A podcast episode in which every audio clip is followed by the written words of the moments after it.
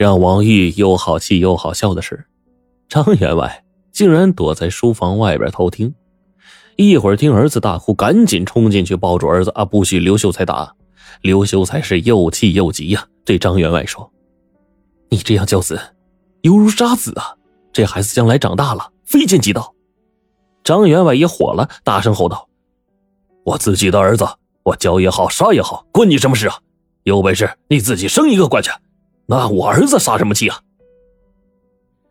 刘秀才是气得浑身发抖，盯着张福看了足足有一炷香的时间，最终叹了口气。失魂落魄的走了，再也不肯回来教书。因为这事儿，王玉是气得大哭，拎着张福就打。张员外护着儿子，交给管家带走，然后又哄王玉。王玉想想张员外之前的遭遇，也无可奈何，只得算了。就这样，张福被张员外骄纵着长到了十五岁，惹的事儿也就更多了。刚开始每天到酒楼里吃喝，身上有银子就赏，没银子记账。每到月底，各大酒楼都会拿着一摞子账单呢，来找张员外家要账。张员外二话不说，让管家结账。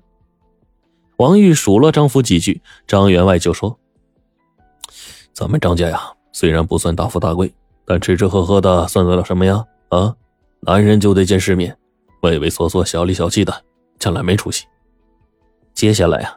就发展到了秦楼楚馆，这一下张福跟人家争风吃醋的时候啊，哎，就时常发生这些纠纷。为了在跟对手的争执中，哎，不吃亏，张福还结交了一些小混混帮他打架。最后呢，发展到赌钱。对此，张员外倒是跟丈夫说过：“吃喝有限，秦楼楚馆开销大些也有限。”唯有赌是无底洞，因此啊，过过瘾就可以了，但不能无节制啊，每个月不能超过一百两。王玉心知赌博一道，只要沾上就没有节制的，但儿子不听话，丈夫也不严加管教，自己一个妇道人家，终究是无计可施啊。终于，张福在十七岁那年，惹下了一个塌天大祸。那天，张福在酒楼吃饭，见到了一个公子带着两个随从，要了一桌子好菜，其中居然有熊掌。张福心中不忿，喊来酒楼老管：“哎，昨天问你有没有熊掌，你说今天黑瞎子毛冬枣进不到货，怎么他桌子上就有啊？难道是我给不起钱吗？”老板陪笑道：“哎呦呦，这这张公子啊，我哪敢干这事啊？”这位公子啊，不是镇上的人，人家那熊掌是自己带的呀，只是让小镇加工一下。那公子也听见了，扭头看了张福一眼，冷笑道：“哼，这是黑龙江的熊掌，这小地方店里能有吗？”张福吃了瘪，气的是满脸通红，正要发作呢，老板是好说歹说给拦住了。丈夫也吃不下去了，气哼哼的喝了两杯酒，就去青楼听曲儿了。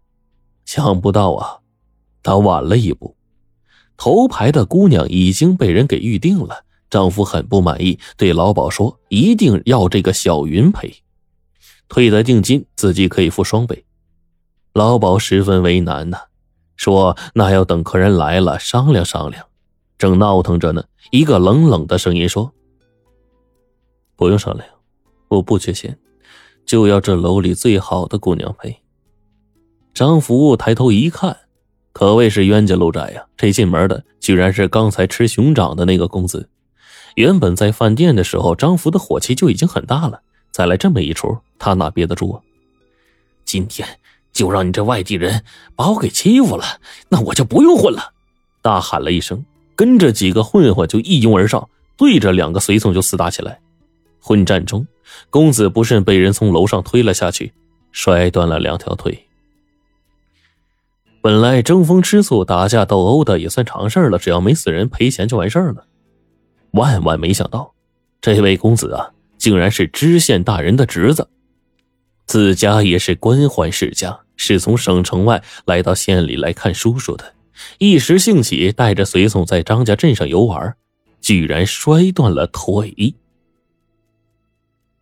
知县虽然平时对张员外很客气，但这次自己侄子被打了，就无法容忍，便派人到张员外家抓捕张福。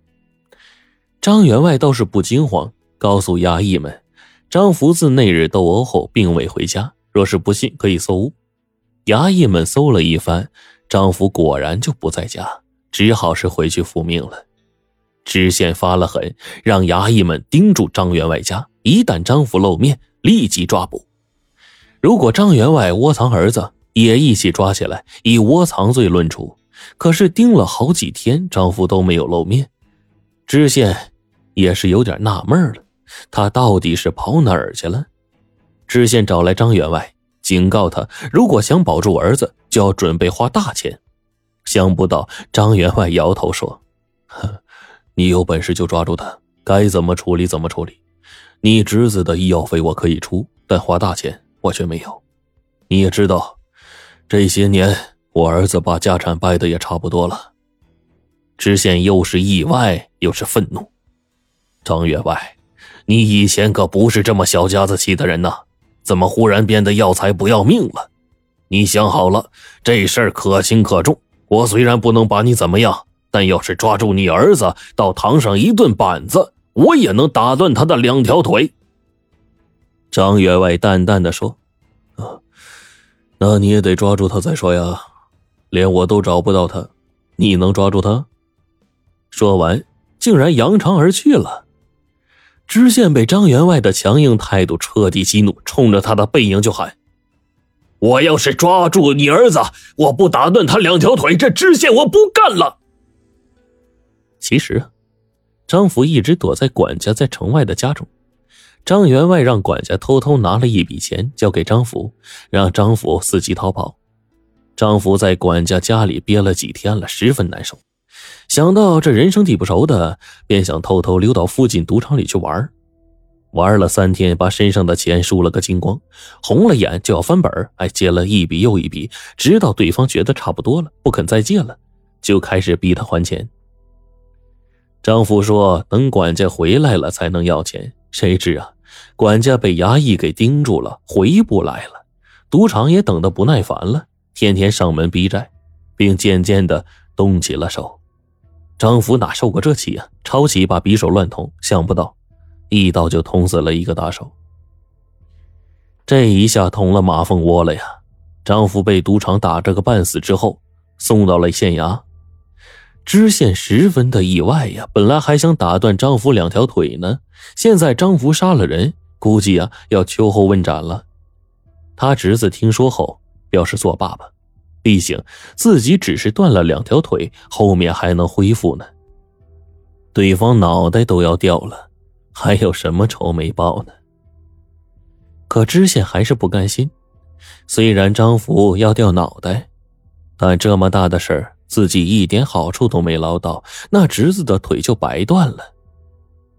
他把张员外叫到衙门，威胁他说：“张员外，咱们是老相识了。之前你自是把儿子藏得好，一毛不拔。这一次你儿子被我抓了，他是跟人互殴，致人死命的。这里头的量刑学问是很大的呀。